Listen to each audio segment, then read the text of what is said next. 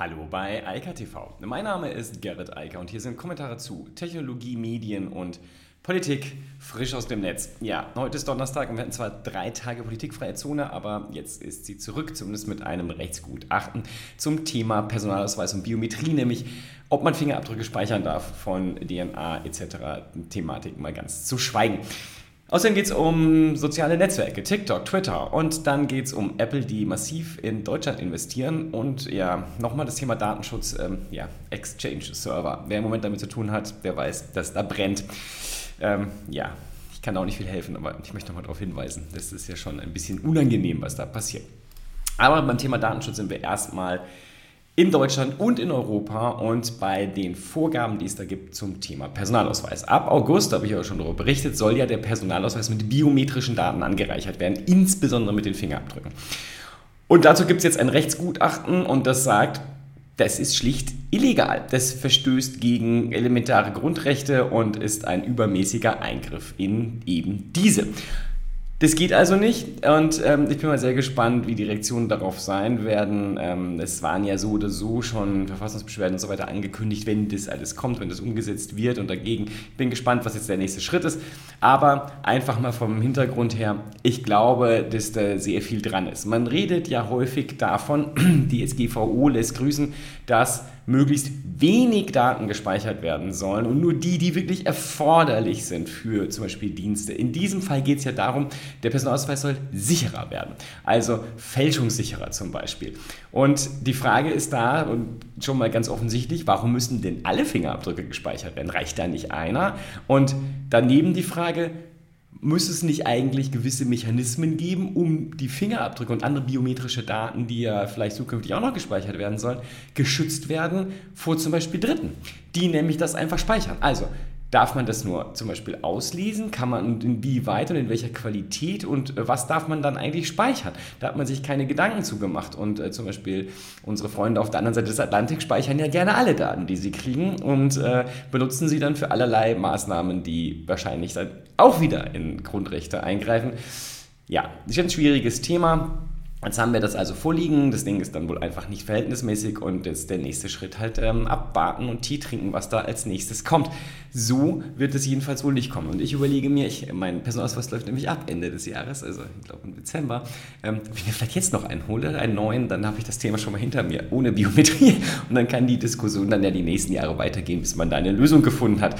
Jedenfalls keine schöne Situation und es zeigt für mich immer, wie wenig Interesse eigentlich die Politik am Thema Datenschutz hat, sobald sie selbst, also als Staat, dann in die Grundrechte eingreift. Dann ist alles fein, aber wehe böses Social Media Geplänkel wie Facebook, Twitter und wer auch immer, Google, Amazon machen das Gleiche und zwar mit Zustimmung der Nutzer.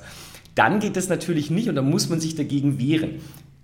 Man darf immer eine Sache nicht vergessen, auch die Grundrechte in Deutschland sind gegen den Staat gerichtet. Es sind Abwehrrechte von uns Bürgern gegen den Staat und hier greift der Staat in diese Grundrechte ein. Jetzt gibt es auch noch ein schönes Gutachten dazu und da werden vermutlich auch noch andere folgen. Und ja, da muss man sich dann mal mit beschäftigen als Politik, ob man das alles immer so absegnen kann. Und auch so ziemlich offensichtliche Sachen, also Verhältnismäßigkeitsgrundsätze Warum alle Fingerabdrücke? Warum nicht einer? Damit fängt es ja schon an. Und auch dann sich keine Gedanken darüber zu machen, wie diese Daten von Dritten verwendet werden dürfen. Das ist ja der nächste Schritt. Ähm, schwierig. Also von Unternehmen, von anderen Organisationen unglaubliche Vorkehrungen zu verlangen, die nicht mal sauber beschrieben sind, des GVO. Dann aber auf der eigenen Seite, also wenn man selbst etwas tut, sich überhaupt keine Gedanken darüber zu machen, einfach mal so zu machen, was gerade geht, das ist schon ein bisschen faszinierend. Also der wird mit komplett zweierlei Maß gemessen und äh, das ist einfach meines Erachtens inakzeptabel. Und ich habe das vor kurzem auch schon gesagt in einem anderen Kontext der Staat hat immer noch unglaublich viele Daten. Also ähm, wenn wir das Thema, äh, diese Steuer-ID XXL, ja, wo also diese ganzen Daten jetzt in Deutschland zusammengefasst, geführt werden unter der Steuer-ID. Ähm, andere Länder, Österreich, haben das viel klüger gelöst, so dass halt eben nicht die verschiedenen Behörden einfach mal kurz Daten abgleichen können, was halt auch über die Behörden hinaus für mehr Datenschutz und Privatsphäre beim Nutzer, also bei uns Bürgern, Nutzernet, sorgt. Aber man hat sich dafür die einfache Lösung entschieden, weil einem wahrscheinlich auch nichts Besseres eingefallen ist. Und warum sollte man mit den Österreichern sprechen, ähm, wenn man selbst irgendwas Neues entwickelt? Da kommt man ja besser auf die eigenen tollen neuen Gedanken. Und warum sollte man mit Estland sprechen? Die sind noch ungefähr zehn Jahre weiter. Aber gut, geschenkt. Bei all diesen Sachen, da ist man immer sehr einfach, geht man lax mit den Datenschutzthematiken um und macht einfach, was man will. Sobald es aber darum geht, was Unternehmen tun, ähm, ja, dann brennt sozusagen die Welt und äh, das muss alles erstmal gelöscht werden und verhindert werden.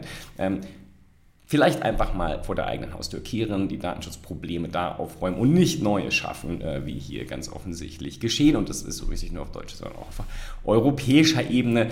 Ähm, die Innenminister haben da alle das Bedürfnis, immer möglichst viele Daten abzugreifen und dann irgendwie zu verwenden, egal was die Grundrechte dazu so sagen.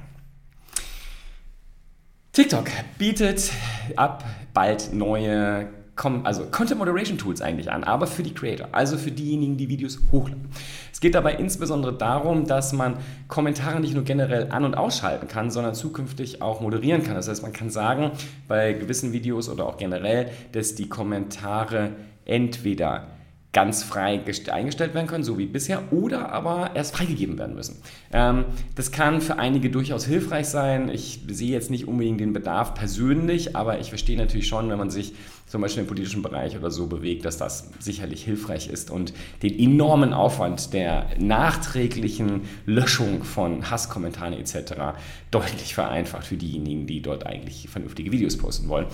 Außerdem werden sie ein Tool einführen, das hat Instagram auch schon eingeführt, dass wenn gewisse Begriffe benutzt werden von Nutzern in Kommentaren, dass diese, bevor das gepostet wird, darauf äh, hingewiesen oder gefragt werden, willst du das wirklich posten? Bist du dir sicher? Und ähm, ich weiß ehrlich gesagt noch nicht, es gibt da zumindest meiner Kenntnis nach noch keine Informationen, ob und wie das bei Instagram, also wie gut das funktioniert. Aber vom Prinzip her finde ich das nicht dumm. Ähm, es kann ja immer mal sein, im Kontext von zum Beispiel Bekannten und Freunden, ähm, da kann man ja mal laxer gewisse Sachen auch schreiben oder sagen. Aber ähm, das nachzufragen ist vielleicht gar nicht dumm. Da kann man im, im Zweifel nochmal drüber nachdenken, ob man das wirklich veröffentlichen will. denn es ist ja nicht nur, also zumindest im Regelfall nicht nur für den äh, Videoersteller sichtbar, sondern für die ganze Welt. Und ähm, dann sollte man vielleicht nochmal drüber nachdenken, ob das schlau ist oder nicht. Also, was man sieht, TikTok ist äh, auch sehr interessiert daran, das Con die Content Moderation auch aus dem eigenen Haus rauszutreiben und mehr an die Nutzer zu geben. Klar, das äh, produziert weniger Kosten und sorgt dafür, dass äh, es auch weniger Beschwerden gibt, weil die Nutzer sich dann selbst schützen können oder sagen können, okay, ich will das nicht oder halt graduell, weil im Moment geht es halt nur on-off, also entweder meine Videos sind mit Kommentaren oder ganz ohne. Jetzt geht es zukünftig, du kannst kommentieren, aber ich gebe sie frei. Wer dann noch kommentiert, das ist dann die nächste Frage Frage, weil für viele Leute ist das ja sozusagen der Reiz, dass es sofort da steht und dass sie sich nicht darum kümmern müssen. Aber das muss man einfach schauen. Ich glaube, dass es hilfreich ist, dass es so eine Funktion gibt. Twitter, äh, die bringen auch neue Funktionen. Ähm, Twitter ist ja momentan eh so auf dem Innovationspfad. Ähm, ganz spannend, äh, ganz viele neue Sachen. Noch Newsletter oder jetzt die kommenden ähm, Super Tweets, also dieses, die Supergroups und na, äh, die Tweets, bezahlten Tweets und die Gruppenfunktion, die jetzt als nächstes kommt. Aber das war ja auch schon ein bisschen angekündigt, es sollen auch mehr, es soll mehr Bildmaterial auf die äh, Twitter-Plattform und da kommen jetzt zwei äh, Sachen in den Test erstmal. Zwar einmal größere Fotos direkt im Stream, also dass die schon größer angezeigt werden.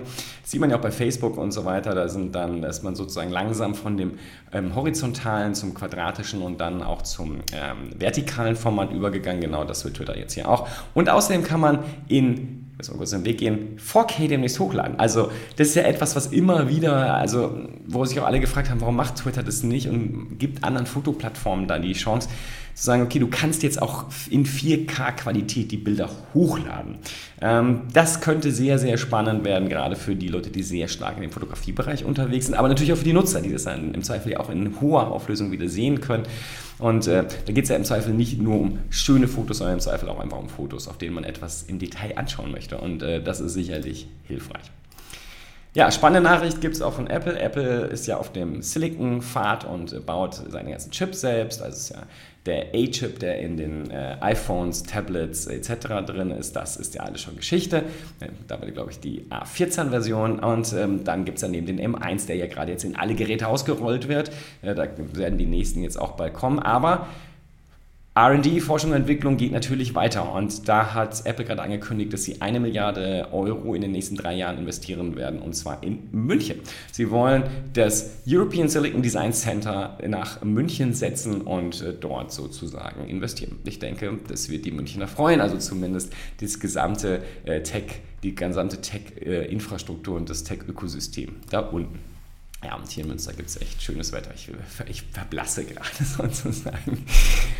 Letzte Nachricht, ja, die ist nicht so schön. Ich hatte das schon ein paar Mal so ein bisschen nebenbei fallen lassen. Ähm, ja, es gibt eine unschöne Exchange-Lücke und das BSI hat das Ding, hat jetzt die IT-Bedrohungslage rot ausgerufen.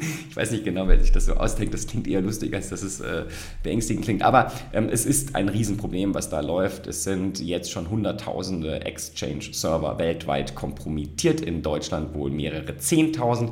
Und die Zahl der kompromittierten Exchange-Server wächst stündlich. Ähm, das Problem dabei, ähm, die meisten Nutzer merken das nicht mal, äh, denn die fallen dann nicht aus, die äh, E-Mails. Und äh, das äh, Arbeiten geht ganz normal weiter, nur ab dem Zeitpunkt wird halt mitgelesen. Und das ist natürlich in Unternehmen nicht so schön. In Deutschland sind wohl auch sechs Bundesbehörden betroffen.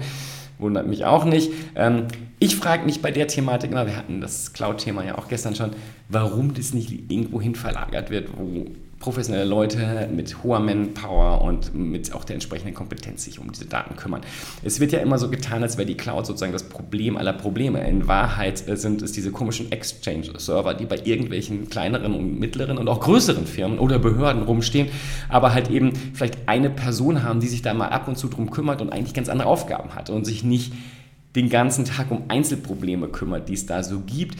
Und ähm, ja, dann gibt es noch diese Update-Thematik. Äh, das wird häufig halt rausgezögert. Viele Unternehmen fahren mit sehr alter Software durchs Welt und, äh, durch die Welt und auch durchs Netz. Und natürlich gerade die E-Mail-Schnittstelle ist natürlich besonders spannend, weil noch sehr viele Unternehmen sehr stark auf der E-Mail hängen, gerade hier in Deutschland. Der die Transformation hat ja gerade in den letzten zwölf Monaten erst so richtig angefangen, dass man weggeht von äh, Mails und endlich mal anfängt, sich mit vernünftigen Aufgabenprojekttools zu beschäftigen und auch mit vernünftigen Messaging-Diensten. Aber die Mehrheit der Unternehmen ist ja noch nicht da und für die ist E-Mail immer noch zentral. Das heißt, alle Informationen sind auch in den E-Mail-Verteilern drin, von den geschäftlichen bis über die Kunden etc. Informationen. Also sehr, sehr schwierig, sehr, sehr unschön und ähm, ja, wer immer noch auf Exchange hockt und das selbst betreut, der sollte sich jetzt darum kümmern und vielleicht mal drüber nachdenken, ob er einen Dienstleister benutzt, der das professionell erledigen kann und vielleicht auch andere Tools dabei einsetzt. Proton melden. Okay, in diesem Sinn, ich wünsche eine hoffentlich äh, mitlesefreie Woche und äh, wir hören uns morgen wieder. Bis dann. Ciao, ciao. Das war Eika frisch aus dem Netz. Unter eika.tv findet sich der Livestream auf YouTube. Via eika.media können weiterführende Links abgerufen werden. Und auf eika.digital gibt es eine Vielzahl von Kontaktmöglichkeiten.